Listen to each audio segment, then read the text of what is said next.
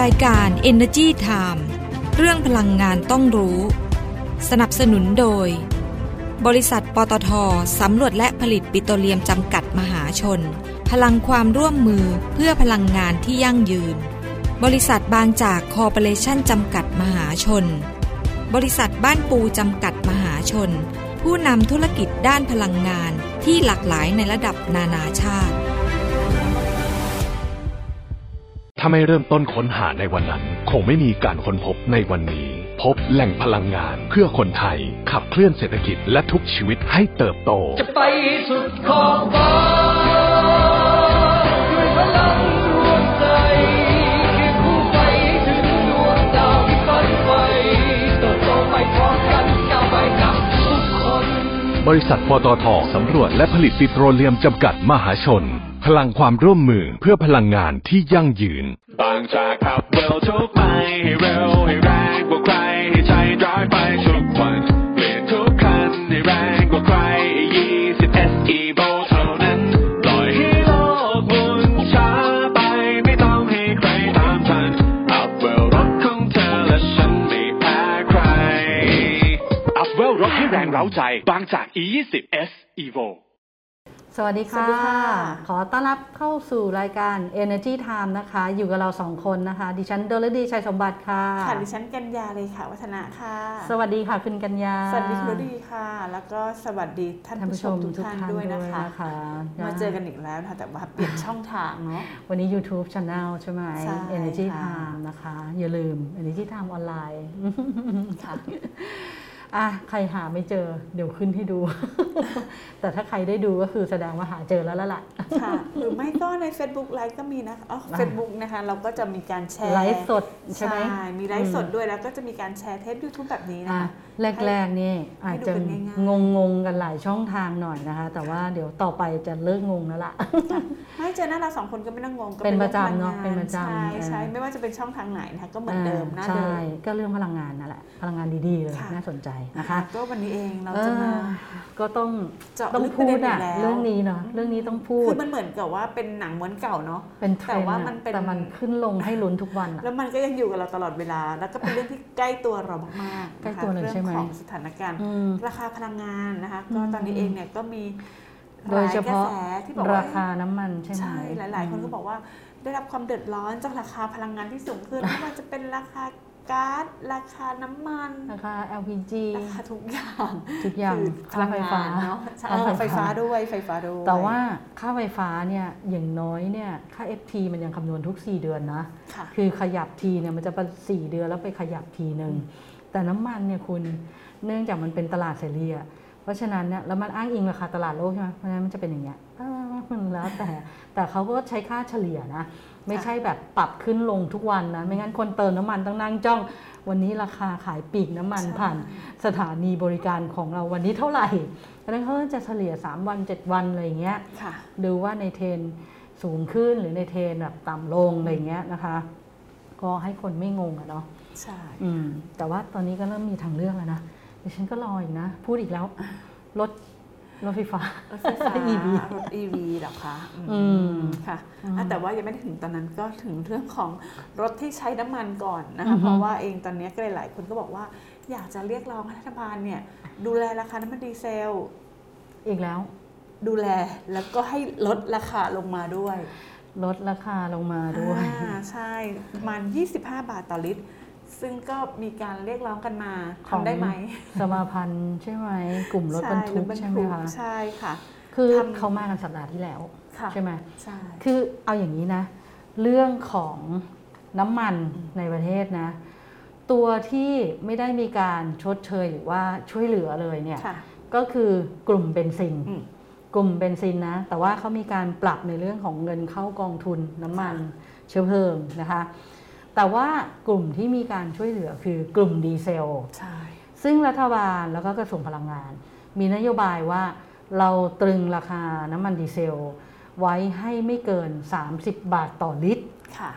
ซึ่งวันนี้ถ้าเราไม่ตรึงนะคือเราใช้เงินจากกองทุนน้ำมันเชื้อเพลิงในการที่จะเอามาจ่ายชดเชยส่วนต่างนะราคาที่มันขึ้นไป กับไม่ให้เกิน30 บาทเนี่ยคือถ้าณวันนี้เฉลี่ยตัวเลขแล้วเนี่ยมันน่าจะอยู่ประมาณลิตรละ34 บาทนะประมาณนั้นนะใกล้ๆประมาณนั้นคือมันเป๊ะๆไม่ได้ราคาน้ำมันเปลี่ยนทุกวันนะคะใช่ค่ะแต่ว่าเราตรึงไว้ที่เนี่ยไม่เกิน30 บาทต่อลิตรแต่ว่าทางสหพันธ์การขนส่งเนี่ยเขาบอกว่าเขาไม่ไหวขอเป็นไม่เกิน25 บาทต่อลิตรได้ไหมอันแล้วเขาก็รวมตัวกันมาที่กระทรวงพลังงานแล้วก็เดี๋ยวจะมีกิจกรรมอะไรของเขาตามมาอีกนะดิฉันอยู่ในวงการแบบมาสักพักหนึ่งเนาะเรื่องพลังงานดิฉันสังเกตอย่างเหรอใช่ดิฉันสังเกตได้อย่างหนึ่งดิฉันว่านานแล้วนะสังเกตไหมเวลาราคาน้ำมันขึ้นทุกคนจะมาเรียกร้องแบบว่าขอปรับขึ้นราคาน้ำมันแต่เวลาลงไม่มีใครที่จะแบบว่าเฮ้ยราคาน้ำมันลงแล้วเราลงค่าขนส่งกันเถอะมีไหมไม่มีเขาอาจจะลงกันแบบเงียบๆไงหรอฉันเห็นแต่ราคาสินค้าคือแบบเวลาน้ำมันขึ้นกันตามแต่เวลาลงแบบเงียบเนาะไม่มีใครลงตามแต่ดิฉันชอบดัชนีไข่ไก่ดัชนีไข่ไก่ดิฉันมีความรู้สึกดิฉันติดมากเลยดัชนีไข่ไก่คุณกัญญาเข้าใจที่ดิฉันพูดใช่ไหมค่ะเวลาน้ำมันขึ้น2 บาทเนี่ยแต่ว่าดัชนีไข่ไก่จะขึ้นทิ้ง5 บาท10 บาท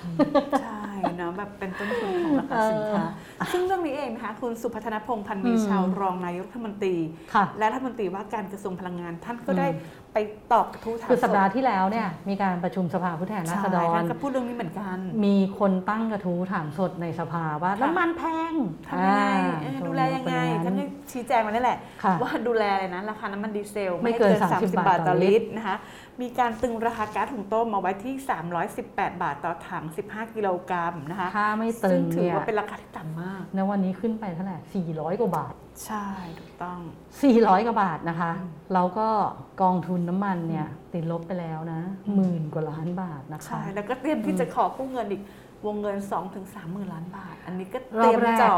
รอบแรก 20,000 ล้านบาทก่อนเตรียมจ่อมากเลยซึ่งตอนนี้ต้องเร่งแล้วนะเพราะว่าก่อนหน้านี้เราก็แบบเหมือนชิวๆเนาะ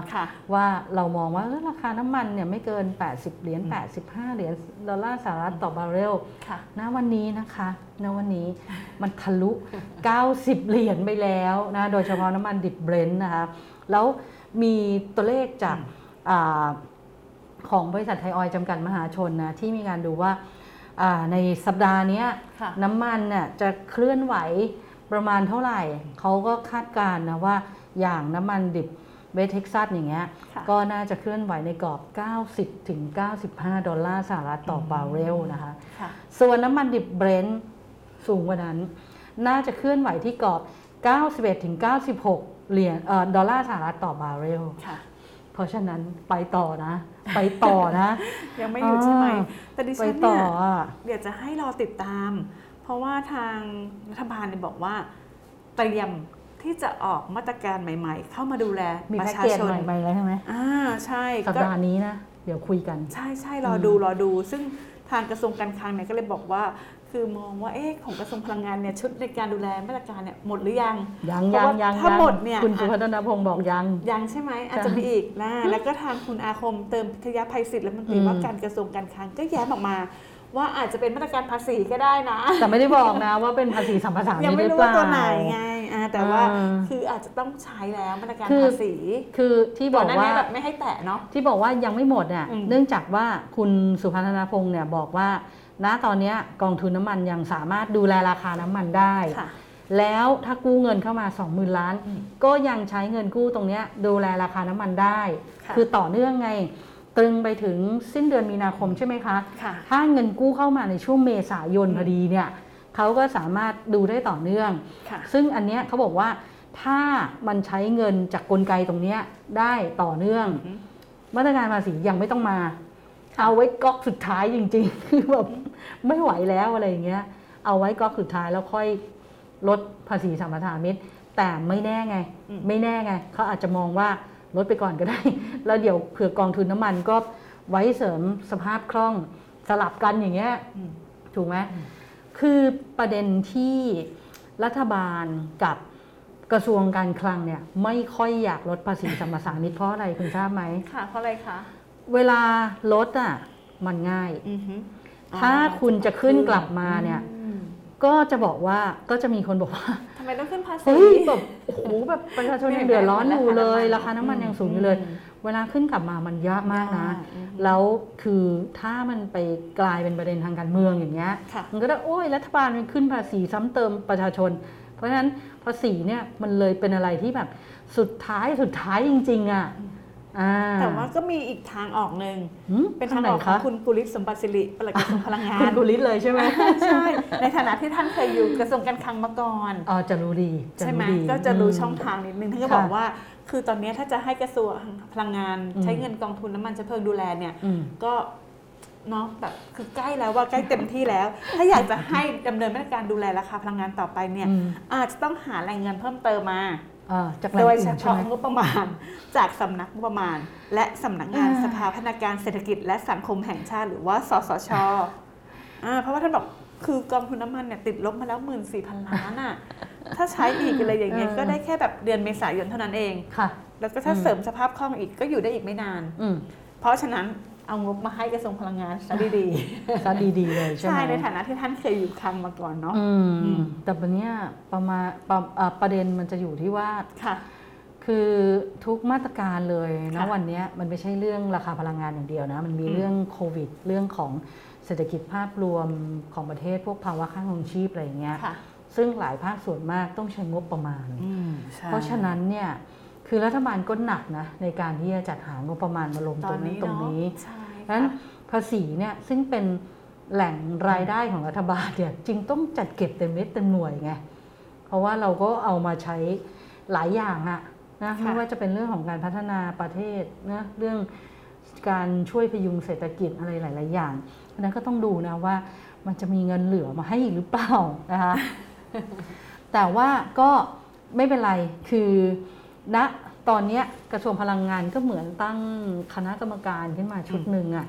มาจับตาดูแบบสถานการณ์ราคาพลังงานนี่เป็นรายวันเลยนะว่ามันเพิ่มขึ้นมันลดลงราคามันเปลี่ยนแปลงไหมอะไรไหมแล้วที่ต้องจับตาแบบใกล้ชิดเลยอ่ะก็คือสถานการณ์เกี่ยวกับปัญหาเรื่องของรัสเซียกับยูเครนอันนี้น่ากลัวอันนี้น่ากลัวมากคือเรายังไม่ทราบว่ามันจะบานปลายใหญ่โตถึงขั้นแบบจะลบกันหรือเปล่าคือถ้าเกิดว่ารบกันอย่างแน่นอนราคาน้ำมันไปไกลแน่นอนซึ่งอันนั้นน่ะจะหนักกว่าเดิมแต่ว่าถ้าเกิดจริงๆนะทุกคนเนี่ยภาวนาให้ไม่เกิดนะให้ภาวนาให้ไม่เกิดแล้วก็จบลงด้วยดีแล้วราคาน้ำมันจะได้กลับลงมาแต่ถ้ามันเกิดจริงๆก็เป็น worst case นะเป็น worst case พอถึงจุดที่กองทุนน้ำมันไม่ไหวลดภาษีสัมปทามิตรไปแล้วก็อาจจะต้องพิจารณาปรับขึ้นราคาพลังงานบางตัวนะแต่ว่าไม่ใช่ว่าพอดูแบบนี้ปุ๊บปรับขึ้นเลยกระทรวงพลังงานเขาต้องดูด้วยว่าณวันนั้นถ้าเกิด worst case แบบนี้นะณวันนั้นเนี่ยสถานการณ์เศรษฐกิจในบ้านเราเป็นยังไงค่าครองชีพเป็นยังไงประชาชนกินอยู่ยังไงถ้าเกิดว่าเราเศรษฐกิจยังแย่ประชาชนแบบมีต้นทุนภาระค่าใช้จ่ายสูงขึ้นเขาก็อาจจะต้องหาวิธีอื่นมาช่วยเหลือคือคงไม่ปรับเลยเพราะว่าก่อนหน้านี้มันมีข่าวมาใช่ไหมที่กระทรวงพลังงานแถลงข่าวจำได้ไหมสัปดาห์ก่อนเนี่ยแล้วบอกว่าเนี่ยพอถึงมาตรการสิ้นสุดตอนเดือนมีนาคมนะแต่นี่สำหรับก๊าซหุงต้มนะ LPG ถัง15กิโลกรัมเนี่ยอาจจะต้องปรับขึ้นเป็นขั้นบันไดที่เขาบอกว่า333เป็น363อะไรเงี้ยต้องปรับแต่ว่ายังไม่ได้บอกว่าปรับเมื่อไหร่แล้วปรับจริงหรือเปล่าเขาใช้คำแค่ว่าถ้าในที่สุดแล้วเนี่ยสถานการณ์พลังงานมันสูงไปเรื่อยๆอ่ะจนกองทุนมันติดลบมากขึ้นเงินสภาพคล่องไม่เหลือเนี่ยอาจจะต้องพิจารณาฟังดีๆนะคะอาจจะต้องพิจารณาในการทยอยปรับขึ้นบ้างแต่ต้องแต่มาด้วยถูกไหมต้องแต่ว่าต้องดูด้วยว่าณวันนั้นภาระค่าครองชีพและเศรษฐกิจของประเทศเป็นอย่างไร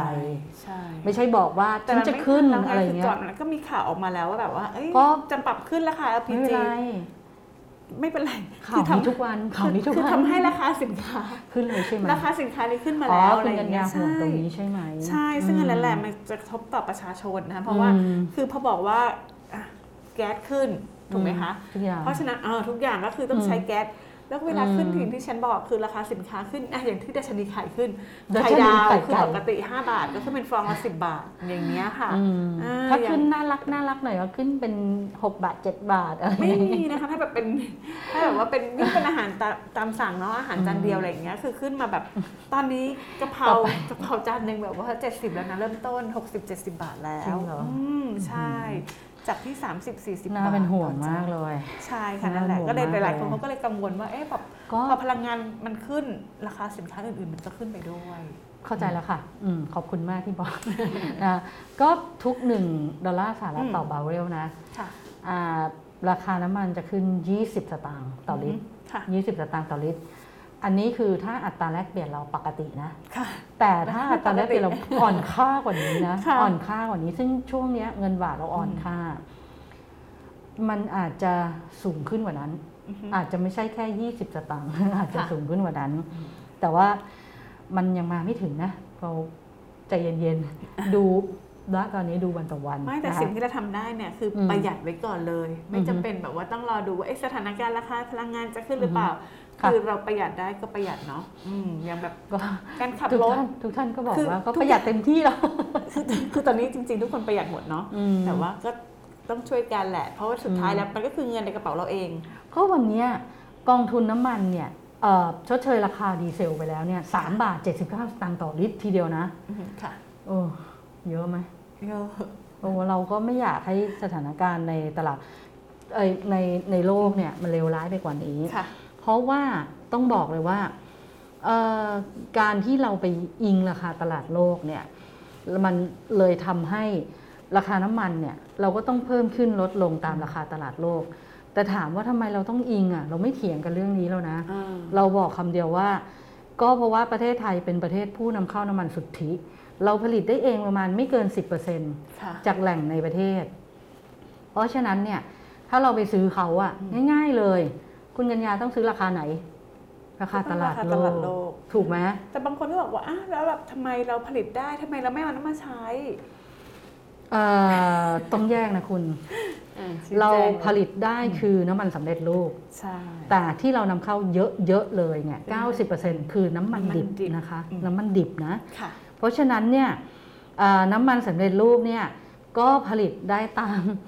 คือมันผลิตเยอะก็คือบางครั้งสเปคก็ไม่ได้อีกนะไม่ได้มันผลิตเยอะตามจำนวนที่นำเข้าและที่มีผลิตในประเทศนำเข้า 90% ในประเทศประมาณ 10% เอาตัวเลขง่ายๆนะเพราะฉะนั้น 90% คือราคาที่ซื้อขายเป็นราคาตลาดโลกเอาง่ายๆนะไม่ต้องมาแบบสูตรคำนวณลงกันยากคนทั่วไปไม่เข้าใจหรอกก็ง่ายๆไอ้ 90% ที่เราซื้อมาเนี่ยเป็นราคาตลาดโลกนะในประเทศไม่ต้องไปพูดถึงมันสัดส่วนน้อยมากเพราะฉะนั้นอย่างน้อยคือ 90% เป็นราคาตลาดโลกแล้วพอกันมาแล้วเนี่ย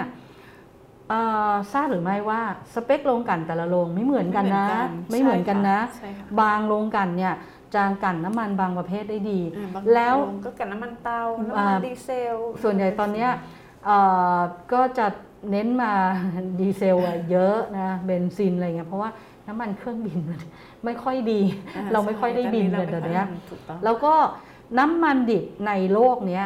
มีหลากหลายประเภทมากมีไลท์ขูดสวิตขูดเฮฟวี่ขูดก็เอาง่ายๆคือน้ำมันดิบหนักเบาอย่างเงี้ยแต่ละประเทศภูมิศาสตร์ที่ตั้งอยู่อะประเภทของน้ำมันดิบไม่เหมือนกันแล้วลงกันเนี่ยก็จะดูว่าสเปคของเขาเป็นอย่างเงี้ยนำเข้ามาจากแหล่งนี้จะผลิตอะไรได้บ้างสารประกอบในน้ำมันดิบอะ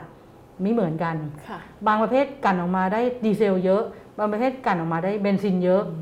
เพราะนั้นโรงกลั่นเนี่ยก็ต้องมีการลงทุนเพิ่มนะในการที่จะปรับตัวน้ำมันเนี่ยให้เหมาะสมที่สุดกับการใช้ภายในบ้านเราแต่ทีเนี้ยในกระบวนการกลั่นเนี่ยเทคโนโลยีเนี่ย 100% เนี่ยมันไม่ได้หมายความว่าคุณควบคุมได้ 100% เป็นผลิตภัณฑ์ที่เราต้องการทั้งหมดเพราะมันมีปัจจัยหลายอย่างที่บอกไงสเปคน้ำมันดิบเป็นยังไงสเปคโรงกลั่นเป็นยังไงความต้องการในตลาดเป็นยังไงเพราะฉะนั้นบางตัวมันก็ต้องมี non spec หรือ off spec ซึ่งไม่ได้ใช้ในบ้านเราแต่ไม่ได้หมายความว่าเราทิ้งนะเราก็ส่งไปขายต่างประเทศประเทศเพื่อนบ้านอะไรอย่างเงี้ยอะไรที่เราใช้ได้เรามาใช้ในประเทศอะไรที่เราใช้ไม่ได้เราส่งออกไป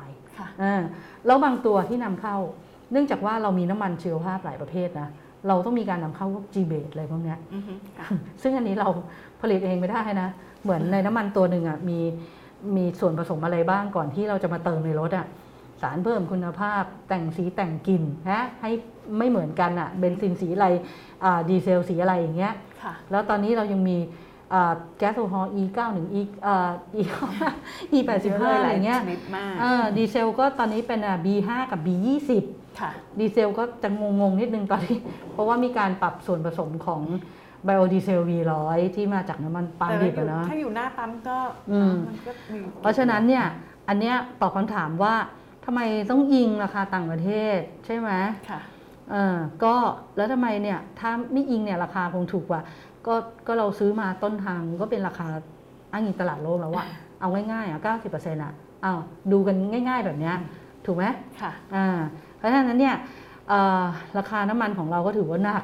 เพราะว่าเราก็ไปอิงกับราคาตลาดโลกไงก็นำเข้ามาเยอะเนาะแต่ไม่ได้เป็นประเทศเราประเทศเดียวนะประเทศอื่นก็เป็นแบบนี้เหมือนกันถูกไหมนะคะเพราะฉะนั้นก็เดี๋ยวเราดูมาตรการเนาะช่วยเหลือดูดิสัปดาห์นี้ก็ต้องมีการหาอะไรกันอีกเนาะใช่ใช่ค่ะเต็มอิ่มกันไปเลยนะคะสำหรับการวิเคราะห์เจาะลึกเรื่องของสถานการณ์ราคาพลังงานนะถ้ามีอะไรความคืบหน้าอะไรหรือมีมาตรการอะไรเพิ่มเติมเราก็จะนำมาฝากกันนะคะปิดท้ายกันด้วยเรื่องหวานๆไหมคุณยันยาเมื่อวานนี้ใช่ไหมใช่ใช่ค่ะเพราะว่าแบบคือต้องบอกเลยว่าแบบ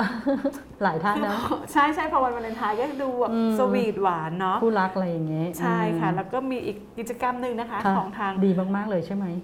เสียดายไม่ได้ไปดิฉันเชียร์คนในทีมของเราไปไม่ยอมไปทำไมนะกลัวโดนจับแต่งงานใช่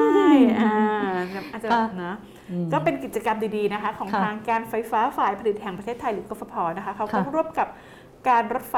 แห่งประเทศไทยนะคะหรือว่ารฟท.นะคะจัดกิจกรรมนำเที่ยวด้วยรถไฟอีกครั้งนะคะทวายไลท์เวดดิ้งเหมันทวายไลท์เวดดิ้งใช่เหมันห่มรักพำนักเขื่อนศิริกิติ์นะคะโหชื่อดีมากต้องบอกว่าคือกิจกรรมนี้เขาจัดขึ้นถือว่าแบบประสบความสำเร็จมากเพราะว่าบรรยากาศแบบสุดโรแมนติกเลยนะคะเขาจัดกันที่เขื่อนศิริกิติ์นะคะมีการแต่งงานแบบล้านนาด้วยนะคะแบบเหนือใช่ไหมใช่อยากให้เห็นภาพบรรยากาศแบบว่าสวยงามมากแบบสวยจริงๆนะคะเขามีเดี๋ยวไปดูในเว็บไซต์เราสิภาพบรรยากาศเนาะเดี๋ยวเราไปลงให้นะคะเขาจะมีขบวนขันหมากพื้นเมืองเดินผ่านซุ้มอุโมงค์ไผ่นะคะมีพิธีผูกข้อมือรับขวัญเรียกขวัญจูงมือกันข้ามสะพานกระชับรักคุณกัญญาเชื่อไหมเวลาดิฉันไปแบบต่างจังหวัดอ่ะแล้วถ้ามีพิธีบายสีสู่ขวัญนะแล้วเขาผูกข้อมือดิฉันจะมีความรู้สึกว่ามันอบอุ่นมากมันดีมากค่ะก็เนี่ยกิจกรรมนี้เสียดายนะคุณดลฤทธิ์ไม่ได้ไปมันยังไม่มีคู่ค่ะเดี๋ยวรอก่อนเนาะเพราะว่ากิจกรรมนี้แบบเขาบอกว่าประสบความสำเร็จมากไปกี่คู่25คู่นะรู้สึกนะถ้าจำไม่ผิดนะใช่ค่ะเป็นการเฉลิมพันธุ์แหล่งท่องเที่ยวที่จังหวัดอุตรดิตถ์ระหว่างนั่งรถไฟก็จับมือกันไปเนาะคู่ใครคู่มันอิจฉาจังเลยคุณกัญญาใช่ใช่น่าสนใจมากก็เดี๋ยวรอดูเพราะว่าคือก่อนหน้านี้เขาก็แบบมีกิจกรรมอื่นๆไปแล้วอ๋อคุณสังเกตไหมไปเที่ยวแม่เมาะอันนั้นคุณนี่กำลังจะพูดอยู่พอดีเลย คุณสังเกตไหมว่าตอนนี้ไม่ว่าจะเป็นเขื่อนเป็นโรงไฟฟ้าของกพ.เขาจะมีกิจกรรมน่ารักแบบนี้ตอนแม่เมาะเฟสติวัลจำได้ไหมซึ่งตอนนี้มันเป็นออนไลน์แล้วนะตั้งแต่มีโควิดมาเนี่ยเขาก็ทำกิจกรรมนั่งรถไฟแอวแม่เมาะจำได้ไหมนั่งรถไฟม้วนแต่แอวกับของแม่เมาะใช่ไหม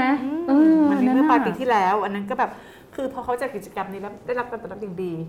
เขาก็เลยจัดนี่แล้วเป็นไทยใช่ไหมกิจกรรมหน้าเดี๋ยวนะสงกรานต์ไหมเดี๋ยวนะอันนี้ที่ไหนนะที่เขื่อนศิริกิติ์อุตรดิตถ์ใช่ไหมใช่ค่ะแล้วเห็นบอกว่าจะมีเขื่อนอีกเขื่อนอื่นอีกคือมีเขื่อนขออภัยค่ะดูดิที่ฉันเบอร์ไปหมดเลยเขาก็จะมีงาน Time of Loveความรักซื่อตรงมั่นคงดังตัวเขื่อนที่เขื่อนศรีนครินทร์จังหวัดกาญจนบุรีอันนี้ก็ไม่ได้ไปไงเสียดายแต่เขาจะไม่หมดนะเขาถึงสิ้นเดือนกุมภาพันธ์นี้คุณอยากไปทุกงานเลยเหรอ ก็แบบไปร่วมกิจกรรมกระตุ้นเศรษฐกิจแต่ว่ามันดีตรงไหนรู้ไหมก็เนี่ยเป็นการช่วยกระตุ้นเศรษฐกิจมันดีตรงนี้เศรษฐกิจชุมชนเนี่ยท้องถิ่นแล้วก็ขายของได้แล้วก็เนี่ยต่อไปดิฉันว่าของกพ.เนี่ยครบทุกเขื่อนแหละการท่องเที่ยวเนี่ยเชื่อไหมแล้วจะดึงไฮไลท์น่ารักน่ารักแบบนี้มาเนาะก็หวังว่าจะได้ไปร่วมกิจกรรมสักอันหนึ่งสักอันหนึ่งนะคะอ่ะนั่นก็เป็นเรื่องราวดีๆนะคะที่เรานำมาพูดคุยกันในวันนี้นะคะวันนี้เวลาหมดละเราสองคนลาไปก่อนดีกว่านะคะสวัสดีค่ะสวัสดีค่ะถ้าไม่เริ่มต้นค้นหาในวันนั้นคงไม่มีการค้นพบในวันนี้พบแหล่งพลังงานเพื่อคนไทยขับเคลื่อนเศรษฐกิจและทุกชีวิตให้เติบโตจะไปสุดขอบฟ้า